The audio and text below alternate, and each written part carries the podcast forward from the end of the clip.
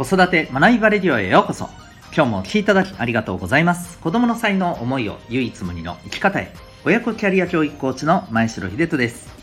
指紋ナビ各種心理学絵本講座塾講師の経験を取り入れたオーダーメイドのコーチングでお子さんが主体的に考え行動し自身の強みを生かして成長する。そんなサポートをしております。このチャンネルでは共働き子育て世代の方を応援したいそんな思いで子育てキャリアコミュニケーションに役立つ情報やメッセージを毎日配信しております。今日は第485回になります、えー、リスキリングについてお話ししていきたいなというふうに思います。また、えー、この放送ではですね、えー、ママの笑顔が子供の笑顔につながる。小午ベビーシッター施設長の正午さんを応援しております。はい。ということで今日のですね、えー、本題に行きたいなと思いますが、えー、リスキリング。最近ニュースを見ていて、えー、この言葉を目にした方、おそらく多いのではないかと思います。はい。えー、まあ、あの、岸田総理大臣がですね、えー、国会の中で、まあ、育休中に関してこの学び直しを主体的にね学び直しに取り組むことを応援していきますと、まあ、そういう趣旨の発言をされたことを受けてですね。育休中って大変なんですけどと。学び直し何を言ってるんですかと。まああのそういうですね、えー、もう半分炎上をめいたはい、あの批判が、ま、飛んでいるという状況で、まあ、それに対してねあの総理大臣もいやいやあのそういうことではなくて、まあ、育休中だけに限らずっていうことでということでね、まあ、ちょっとこうそれに対する、えー、撤回といいますかですね、まあ、そんな、あのことも後からですね、まあえー、おっしゃってますけれども まあね、まあ、うん、ちょっとこの辺はですね、まあ、発言への配慮っていうところでね、それはちょっとうんって思う方はいらっしゃるよなというふうに感じる内容だったなと思います。でまああのこのリスキリングってただねずっとここしばらくやっぱりあの大事ですよと言われていて、まあ、これはあの、えー、これからのキャリアということを大人のですねキャリアということを考えた時に、えー、やっぱりこういろんなことを学び直して新たにえー、幅広く知識、えー、そして技術を身につけてですね。でもって、まあ、あの新たなキャリアも模索できるようにやっぱり、えー、していく必要があるのではないか。あるいは今のあの仕事というところでもですね、えー、もっとさまざ、まな仕事の幅を広げていけるようなですね、えー、そういうことが必要じゃないか、まあ、そういうことだと思います。で、えー、あとこの放送でもね何回かお伝えしてますけどあの日本の大人って、まあ、とにかく諸外国と比べて、えー、学習しないということがですねこれどうなのかというふうにもねあの言われたりしているそんなあのデータも出ています。まあ、ということもあって、えー、学び直しという言葉がですね、まあ、非常に注目されているんじゃないかなと思います。で、まあ、私自身はですねあの今に始まった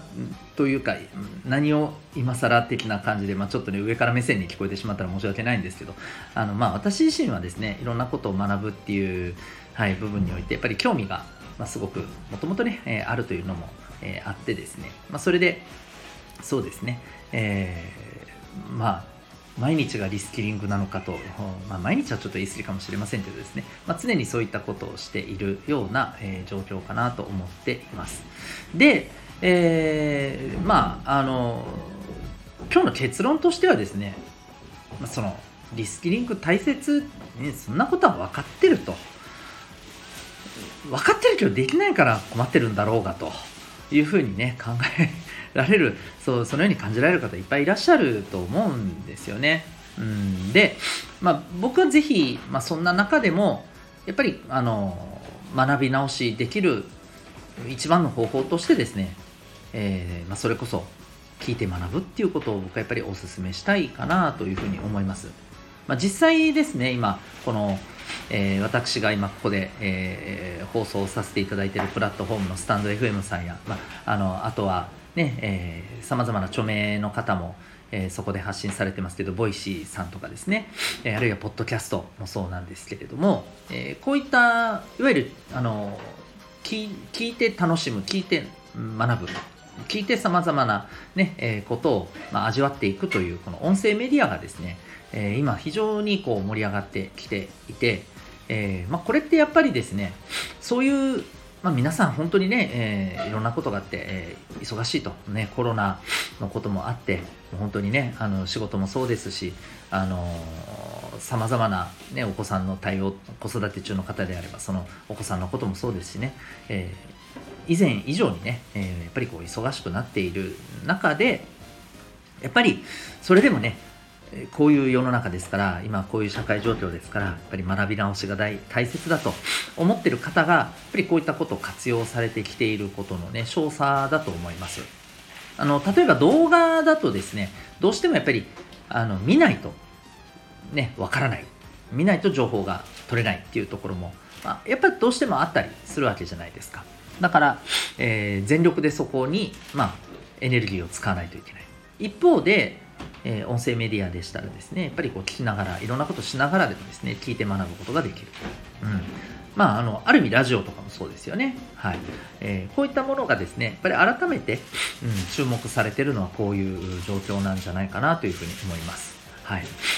でぜひですね、あのまあ、この私の毎日発信している子育て学びバレリオでもですね、えー、まあ、子育てのこと、コミュニケーションのこと、パートナーシップのことなどをですね、えー、毎日、はい、ちょっとした、まあ、感じたこととか、日々のニュースとか、出来事とか、えー、ふと思ったこととかですね、えを、まあ、結構つれづれに配信させていただいておりますけれども、あの私以外にもね、本当にいろんな方がいろんなそれぞれの専門分野で発信をされてます。あの私もいろいろねこの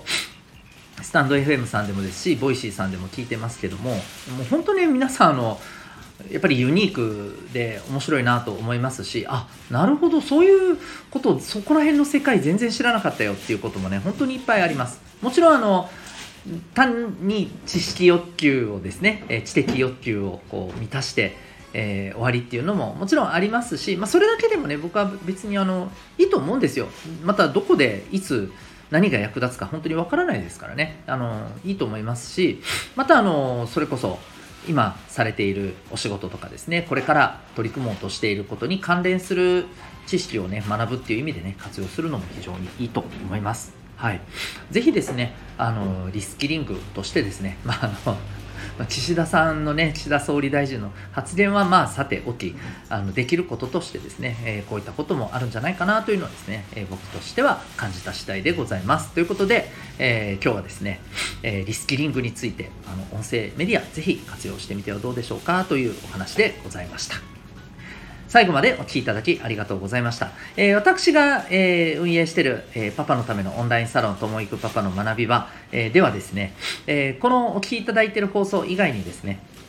えー、お忙しいパパさんがそれこそですね、えー、移動中だったり何かしながらですね、えー、隙間時間で、え子育てのことコミュニケーションワークライフバランスのことを学ぶ学べるようなですね、えスキル知識を毎日一つお伝えさせていただいております、えこちらはサロンメンバーさんのみが聞ける内容となってますが、え興味ある方はですねぜひそちらの方もサロンの方チェックされてみてください。ウェブサイトへのリンク貼っております。